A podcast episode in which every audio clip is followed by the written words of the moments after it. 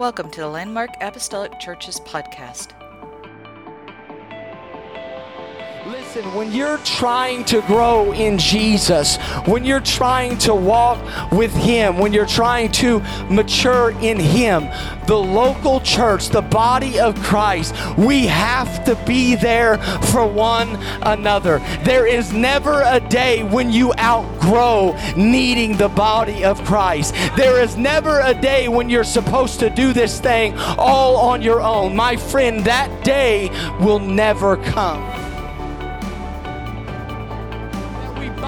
Ourselves together. We link up arm to arm. We get in the boat together. We get in the fight together. Why? So that we can become a living display of the glory of God, of the gospel of Jesus Christ, of the truth of His word, a testimony that we have been changed. We have been redeemed. We have a new heart. We have put on the new man. We are now a new creature, and it's all in Christ Jesus this morning. If you believe that, would just shout amen and praise the Lord.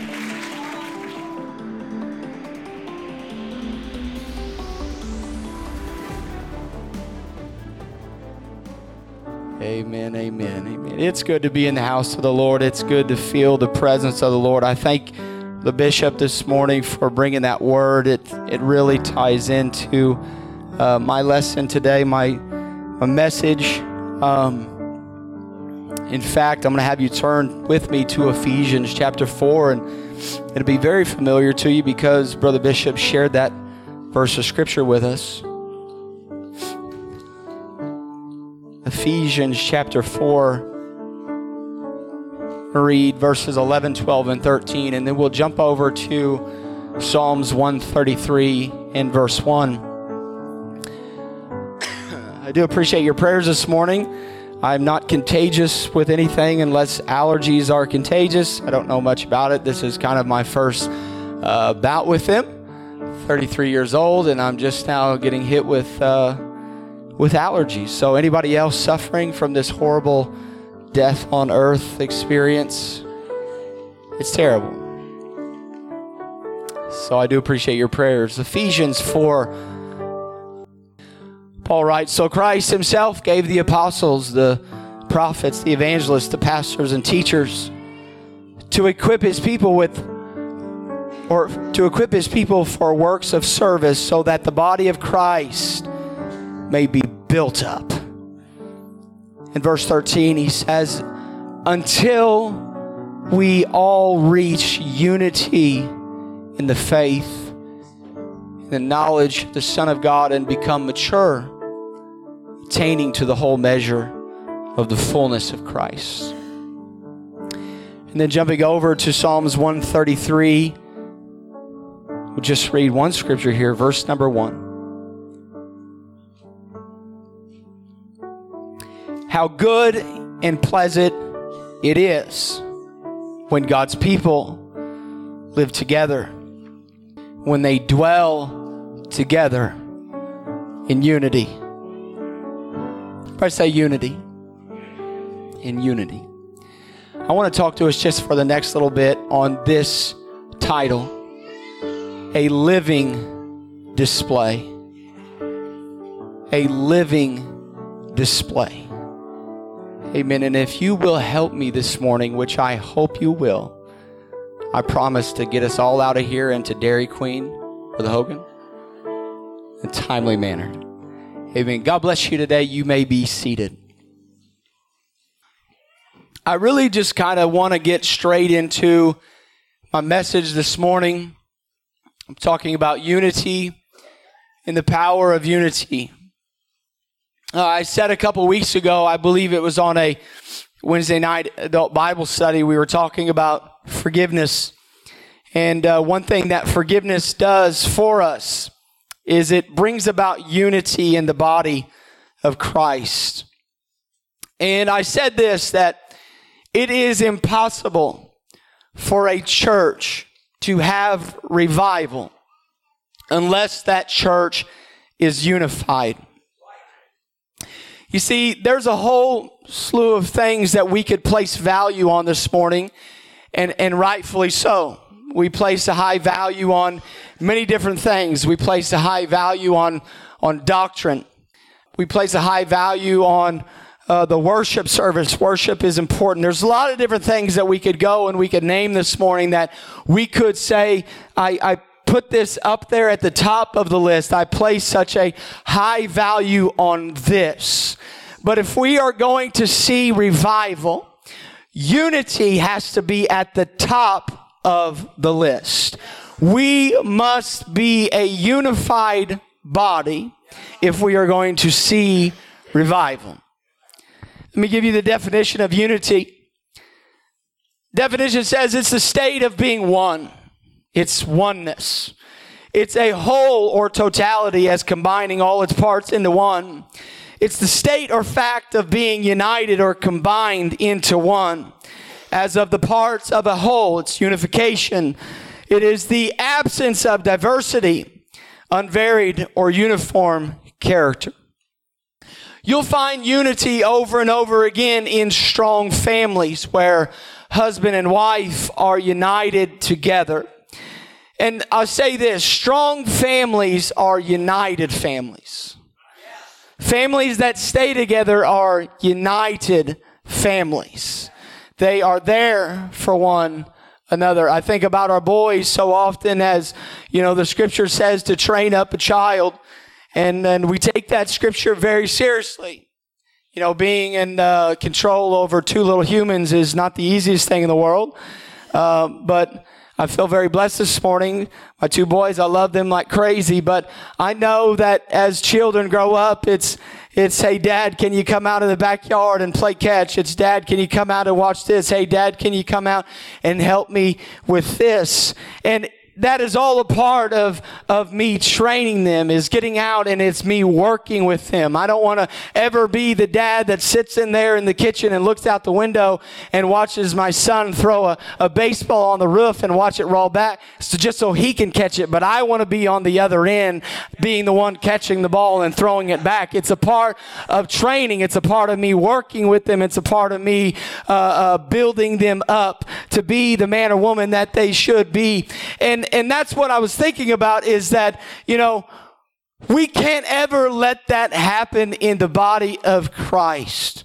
I can't ever let it happen to my children where I'm not there for them because that's what unity does. It brings about a sense that we are there for one another. And that's what I want to be for my family is that I'm there for them. I'm with them. I'm grabbing them by the hand and I'm taking them through the process. I'm helping them any way that I can. It's training. It's, it's we, the parents, as the trainers and it's our job to be there. Listen, when you're trying to grow in Jesus, when you're trying to walk with Him, when you're trying to mature in Him, the local church, the body of Christ, we have to be there for one another. There is never a day when you outgrow needing the body of Christ. There is never a day when you're supposed to do this thing all on your own. My friend, that day will never come. You're not meant to do it by yourself. Sure, there are days that we, that will come when we sort of, we're off on our own doing things. We no longer need training. We no longer need somebody holding our hand. We no longer need mom or dad there showing us how to tie our shoes anymore. We get to that point where we could do it all by ourselves. But when it comes to the church, there is never that day. There is never a day where you're just off all by yourself. If that day ever comes, I pray that God would shake us a little bit and wake us up because I believe, and I'm preaching this morning, you need me and I need you. We all make up the body of Christ and we must be there for one another. Unity. And if we're not there for one another, when we try to follow Him all on our own, apart from the local church, my friend, we're going to make a mess of things. We're going to wreck our lives, is what we're going to do. In fact, I would venture to say that if you took a good hard look at the community of backsliders in the United Pentecostal Church alone, you would find those who just tried to do it all by themselves. They thought they could do it all by themselves, but church, you weren't designed that way. You were designed by Him, by Jesus Christ to follow Him, intimately connected, intimately woven into the local church. We are the body of Christ. We're designed by God to do this intimately, intimately connected into and inside the local church. Now, to do that, for that to functionally happen, we have to kind of deconstruct some things about the church. Let me say this to you this morning. When we're talking about the church, having a conversation about the church, the church that I am speaking of is not an event. You see, so often church has become an event to society. It's become an event to the family. We have to stop seeing church as an event and as that thing that we do on Sunday or that thing that happens on the weekend or that thing that happens middle of the week. There are a lot of people that say, yeah, my family, we get up either on Sunday morning and we go to church and church is the event that we go to on Sunday and after work on Wednesdays, right after dinner, we go to church and, and we have church tonight. Those are some phrases that you'll hear a lot of people say. Church has become an event. Listen, church is not an event to be attended, but it is an idea, identity to be practiced. It's not an event. It's not a social club. Church is not an event to be attended, but it is an identity to be practiced.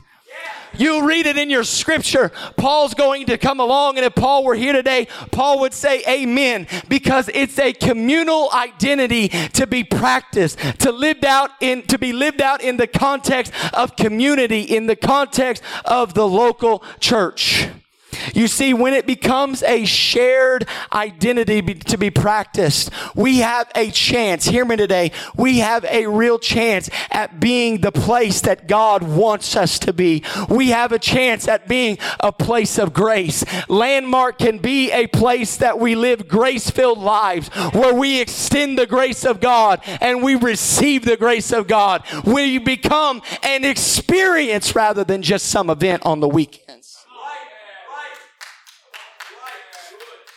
We find out that this is what Paul, this is what Paul's heart was for the Corinthian church.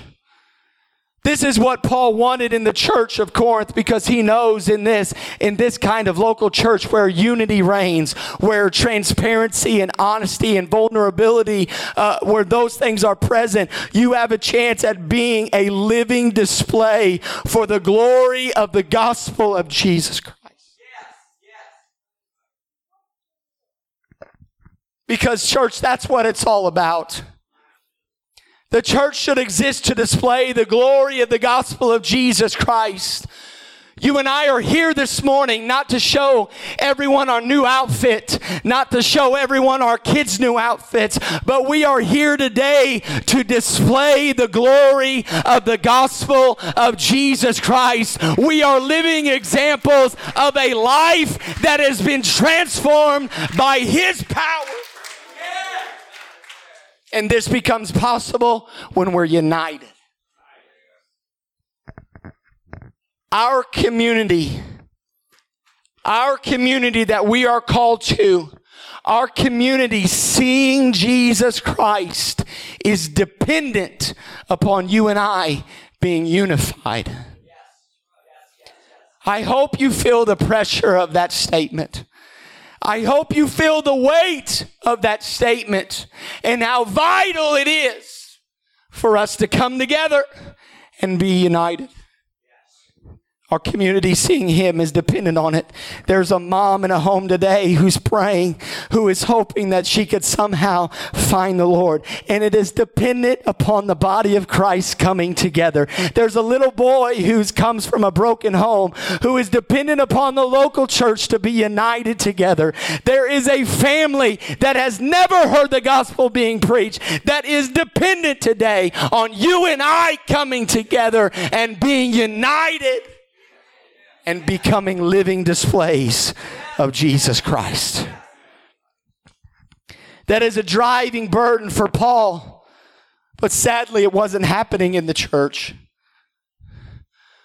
You read it, 1 Corinthians, Paul Scripture says Paul called by the will of God to be an apostle of Christ Jesus. Let me stop right there for just a moment. This is not my sermon today, but anytime I read the word Paul, I kind of just have to stop a little bit. I can't read the word Paul and not stop and say, hey, listen, no matter what your background is, no matter where you came from, no matter what your pedigree is, no matter what your family, you see, you might be in here today all by yourself. You might be in here today saying, I wasn't raised in, right, in this price, or my parents don't go, or my friends don't go. I'm the only one in my family serving God. You might be that person there today. Your family might be as crazy as my family is. Let me tell you today, you're still invited in. There is a invitation that has been sent out. Anytime you read the word Paul, I want you to hear it as an invitation. Just come on in because all are welcome. You're welcome in this place today. You're welcome in this room. The grace of God can be for you. Paul was a man who was guilty of sin. He was a man who murdered Christians, people who loved Jesus because they loved Jesus. That's the people that he was going after. And now he's the one who wrote the majority of the New Testament. No matter what your background, no matter what your history is, no matter where you came from, the word Paul says you're invited. The word Paul says come. The grace of God is not removed from anyone. It's not so far reaching that it can't reach you. And I thank God today for his amazing grace. Paul, called by the will of God to be an apostle of Christ Jesus and other brother uh, and to the church of God that is in Corinth. Now, we have to kind of put ourselves in, in, in the place of Paul here. We have to remember Paul had gone to Corinth. He had preached the gospel. He was well acquainted with this church. Then there was this movement where men and women heard and responded and they believed. And he spent a year and a half teaching the word of God among them and planting this church. There was a lot of work involved. There was a lot of sweat and tears. He did it in the city of Corinth. And I want to know, I want to ask you, can you feel the heartbreak of Paul as he writes this letter to the Corinthian church. You see, it was this, it was this economic hub city of the day. Corinth was the city where there were trade routes running north, south, east, and west. Can you feel what Paul would have felt as he left a year and a half later saying, listen now, there's such an opportunity for the gospel to spread from here just by the virtue and nature of who you are and where you are. You're right in the middle of everything. There is such an opportunity for the gospel to spread to the ends of the earth. Just through you, Corinth. He's saying you don't have to be varsity. You just need to get along. You just need to love the Lord and the gospel will naturally just spread out. But then Paul leaves. And listen to what happens. After Paul left, the church became divided. The church was divided, each following a different teacher, each following a different distinct personality. In their division over teachers, they minimized Christ to the level of a teacher. The rich were keeping to themselves. There was very little church discipline going on. They were loose on morality and doctrine. They were allowing sin that pagans wouldn't. They were unwilling to submit to authority. Paul's apostleship was now being questioned. They were taking one another to court. They were unconcerned about the conscience of fellow believers. They were pursuing dramatic gifts of the Spirit over the Spirit of love. As much of a train wreck as this church was, and it was. I mean, I can't think of another church that was this kind of wreck. If there was ever a time for Paul to break from the normal introduction I, Paul, an apostle of Jesus Christ, called by the will of God, if there was a time to break from the norm and just blow this church up from the word go, this was the moment. This was the opportunity for Paul to just come in guns a blazing and just swinging left and rights. But listen to how Paul addresses them. He says this to those sanctified in Christ, called to be saints together with all those who in every place call upon the name of our Lord Jesus Christ, both their Lord and ours. Grace to you and peace from God our Father and the Lord Jesus Christ. Church, Paul here, right here, he reminds us of a couple things. He reminds us that the church is made up of people who are converted to Jesus and that the church is a place where we grow in Him together. Now, as much of a train wreck as this church was, this is how Paul addressed them. He calls them sanctified. He calls them holy. He calls them set apart by God for God. That as much of a wreck as this church has been, he still opens the letter by saying, Hey, listen, remember now, you're the sanctified saints. You're the holy ones of God. Church, listen, your might, your life might be a mess right now. The devil might be beating you up even as I'm speaking this message message. He might be beating you up over your past or the way you used to be. I just don't want you to leave here this morning forgetting who you are. You are a child of the King. You are holy. You are sanctified. You are set apart. Come on, if you believe that, clap your hands with me today. You are the sanctified saints.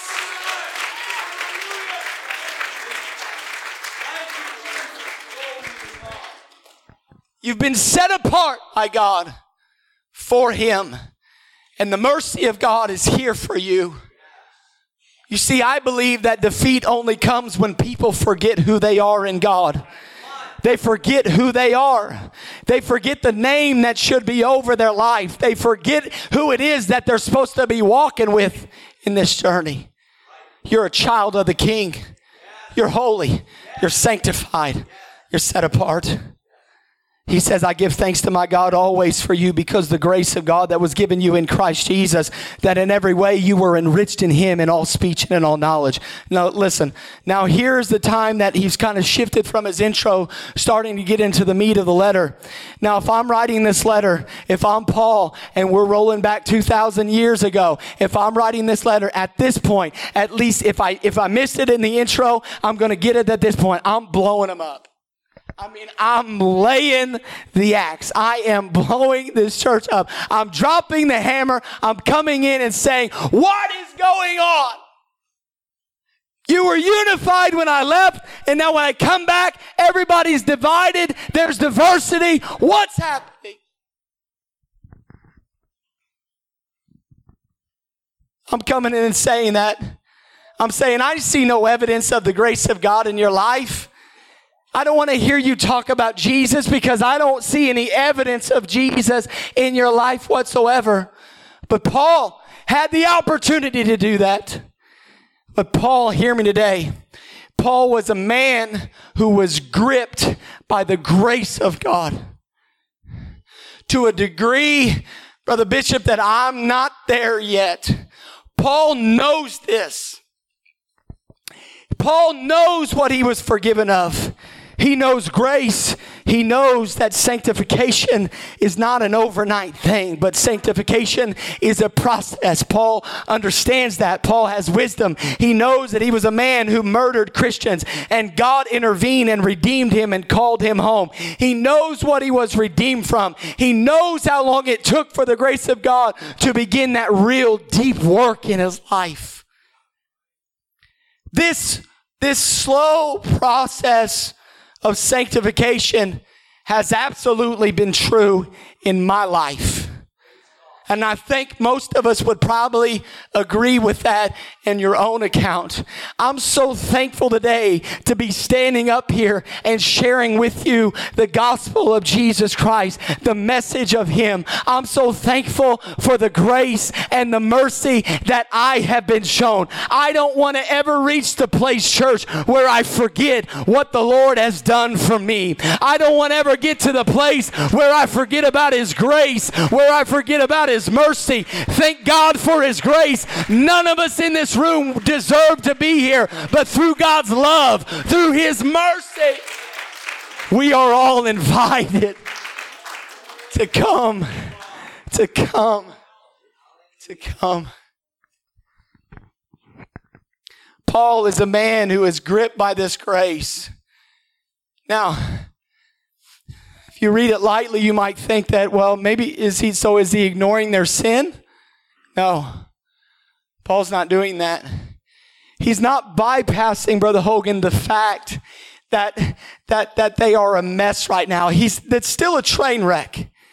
And and Paul's not he's not sidestepping it, all right? He's not he's not trying to skirt around it. You see, that only happens when we abuse grace. Grace doesn't say, hey, I see this in your life and I see this going on over here, but I'm not going to say anything ab- uh, about that. Uh, uh, I'm, I'm just going to kind of sweep that under the rug. Church, that's not grace. That's cowardice. In fact, Romans would tell us that it's pretty much wrath. Grace doesn't ignore problems, but grace addresses problems, loving our way into them. Paul doesn't ignore the problem in Corinth either. He just begins with grace. He begins with grace because he knows that God is after a transformed heart. You see, Paul knows that behavioral modification is an illusionary solution. I want to say that again because I want you to hear that. Behavioral modification is an illusionary solution. It's an illusionary solution. If, if we are always controlling, modifying our behavior for the people around us, what we're doing is we're creating a false view of me for me. And we are deceiving ourselves into believing that we are something other than we really are and we take it and we hold it up to God and we say, Hey, God, sanctify this, sanctify that. But I'm never holding up an honest view of who I really am to God and saying, Sanctify me. Behavioral modification is an illusionary solution. And church, God is not after that. He is after a transformed heart. He is after a transformed, redeemed, renewed heart. And Paul knows this. Paul understands this that if he just comes in guns ablazing and he just comes in and just adds to the shipwreck himself, he might lose what was already there. He goes on to say, even as the testimony about Christ was confirmed among you. I love that. The testimony here is Paul's testimony. Paul is saying, listen, I came, I preached, I preached the gospel. Then the testimony in my mouth was confirmed as true by you. This is how this works. The preacher and the hearer go hand in hand. That's what we do. We come in here, we open up the word, we preach from the word. Then the power, the authority, the truth of the word in Jesus Christ is testified in in your life. And there is no better testimony to the truth and grace of the word that's preached in the gathering than your love for one another and your love for community. It's the greatest testimony that the church has going on. And as you dive into community, into the community of the church, listen, you're not going to find us to be perfect people. I thought I'd hear a little bit more amens on that one. You're not going to find a perfect people. You see, sadly, we have set the expectation level so high and we have been so disappointed with humanity. But you got to remember, we're humanity. There's a sin thing that we still got to deal with on the daily. There's, we still got e- issues. We got weaknesses. But it's when we're transparent with those things that, that God can really step in and, and really use the church really use the body of Christ. Listen, you're not going to find us to be a perfect people. You're not going to find any church to be a perfect people. You're not going to find people who are rest. You're not going to find all of these different things that, oh, I thought the church was going to be this. I, I thought it was going to be so much perfection and, and so much uh, without fault. You're not going to find that. But what you will find, you're going to find people who are wrestling through the same sinful life that you are, the same fallen world that you are.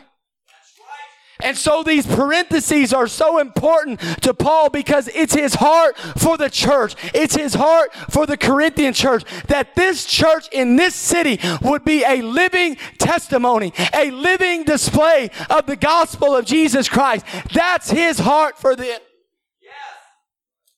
It's, it's, it's why these words are so important that he's saying all of this because he's saying, listen, I don't want your division to remove you from this.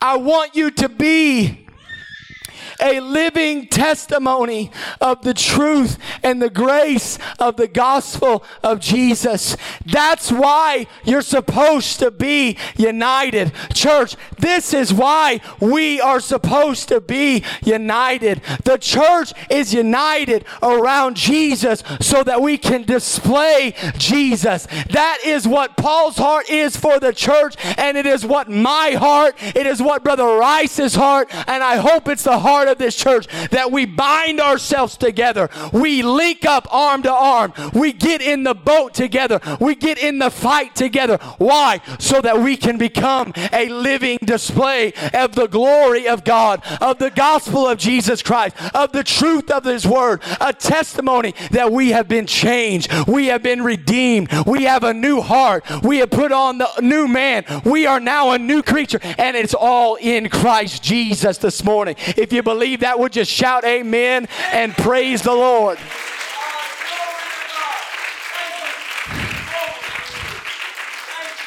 We are called to be a living display. A living display. One that goes about in community and they see Jesus. They sense his presence. No, they probably don't know that it's Him at the beginning. They just feel such joy when they're around you. They feel such peace, such security. They don't know at the moment that they're coming in contact with you who it is or what it is. They just know that there's something different about you. What is it that's different about you? Friend, let me tell you what it is. It is the glory of the gospel of Jesus Christ. It is Him that you are sensing and feeling and hopefully will experience. As our music comes this morning,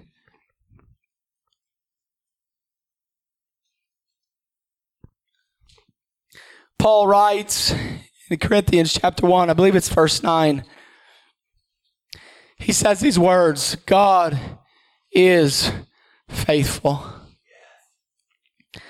This is kind of a bridge statement from what he had said and what he is going to say in the next verse. He said, God is faithful by whom you are called in the fellowship of his Son, Jesus Christ our Lord.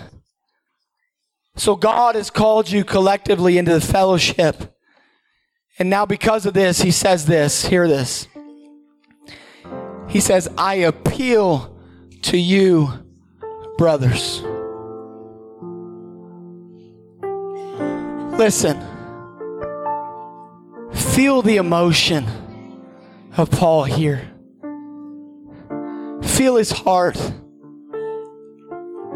He says, I appeal to you, brothers he says, I'm pleading with you.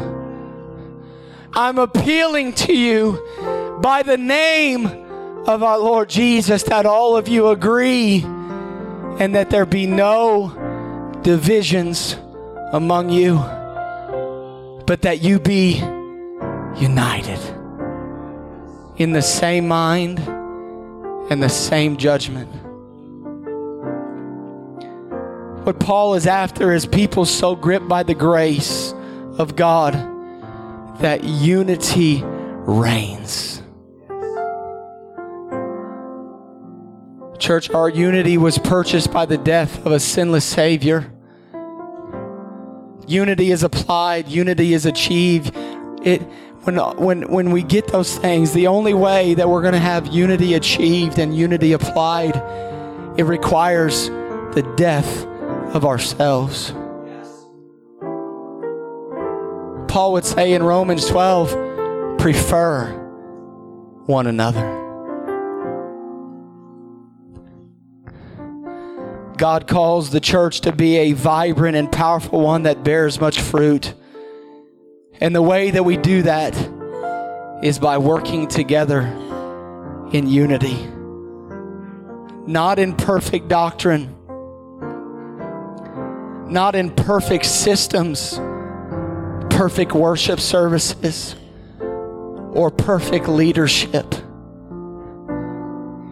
You see, that's why we are likened to a body. Because what get things done is, is unity in diversity. 1 Corinthians 12 12 says, For just as the body is one and has many members, and all the members of the body, though many, are one body, so it is with Christ. Unity is vital to building strong and vibrant churches. Would you stand with me this morning?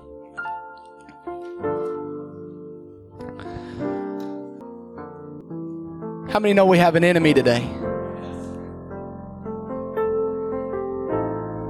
The enemy that we fight finds no intimidation in a church that is fighting with one another. No intimidation. There's no fear in our enemy. What really threatens Satan is a force built on one foundation and brought closer together by the love of God. That's why God calls us to love one another over and over and over again in the scriptures. He values unity and he values relationships built within the parameters of his church.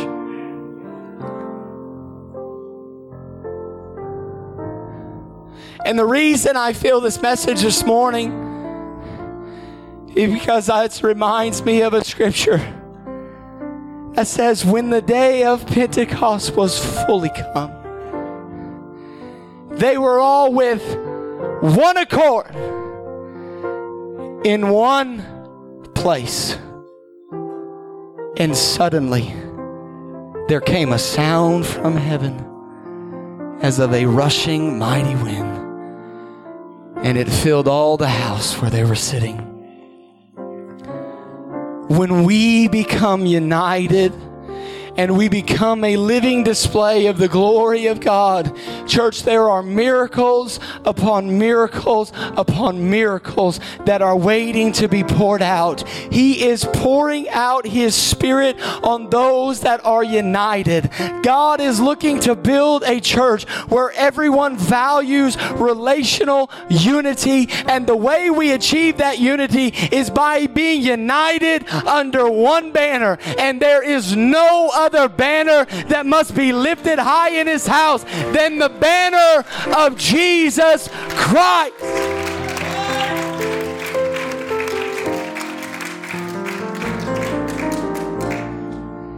He's our purpose.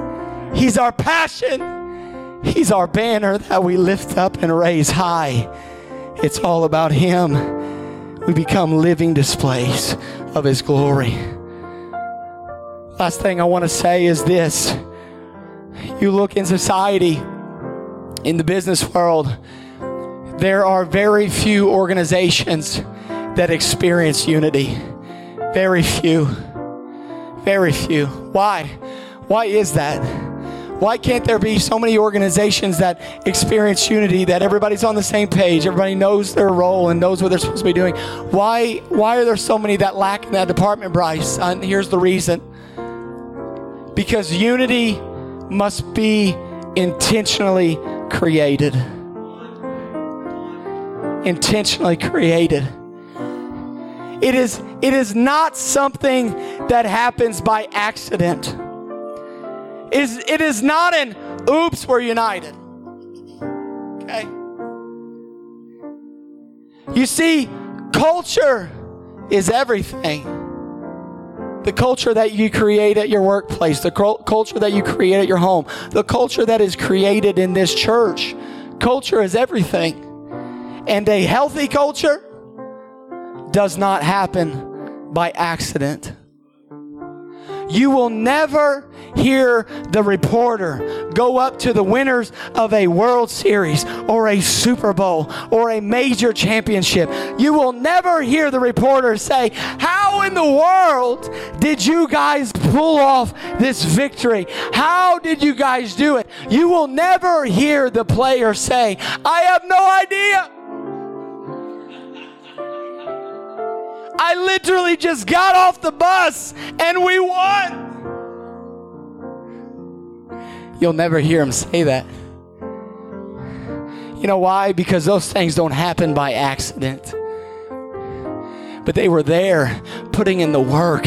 They were there putting in the time, putting in the effort. They were in the yard throwing the ball around hours upon hours upon hours, putting in the time, putting in the work. And the same will be said about this church. Hear me today.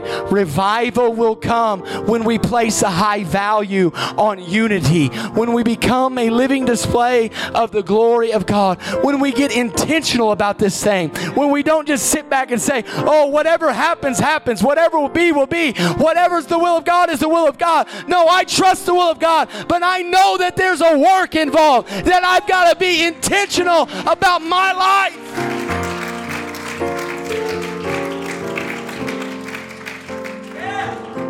I got to live intentionally because if I don't, I'll live off of impulse. And for those of you who have tried it, you can testify today that that is a train wreck.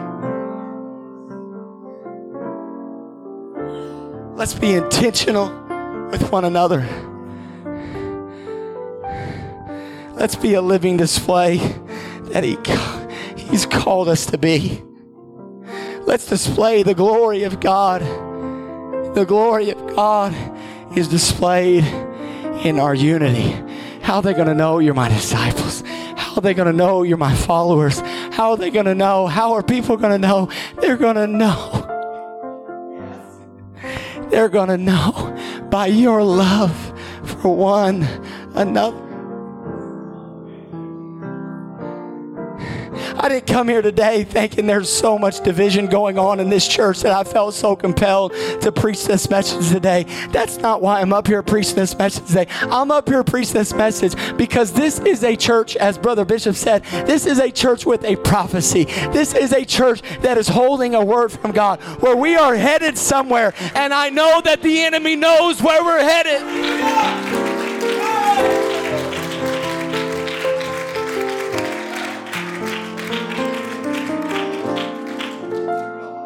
And he's fighting. He's pushing us back as best as he possibly can. But when the people of God become one, when we are united, Genesis 11, he told those people, I know they got off on the wrong track and they started to worship the tower rather than the reason for why they were building the tower. They were building the tower so that they could worship God more enthusiastically, but they started worshiping their efforts and, whoa, we can build a tower, we can do this. I get it, it's a negative thing, but there's a positive point to the whole message. Jesus or the God says, this, He said, there is nothing that shall be withheld from them because they have become one. Church, this I, I see this building over here. It's a beautiful building. But you know what? Kind of having that picture there, it actually kind of puts a limit because I believe that the things that God has for us are way higher and bigger than this building. And we're going to see it. I said, we're going to see it when we are united. When we become a living display for His glory. Thank you for listening to the Landmark Apostolic Church podcast. You can follow this podcast for more great episodes from the Landmark family. If you are ever in our area, our doors are open on Sundays at 10 a.m. and Wednesday at 7 p.m. Thank you once again for listening to the Landmark Apostolic Church's podcast. God bless.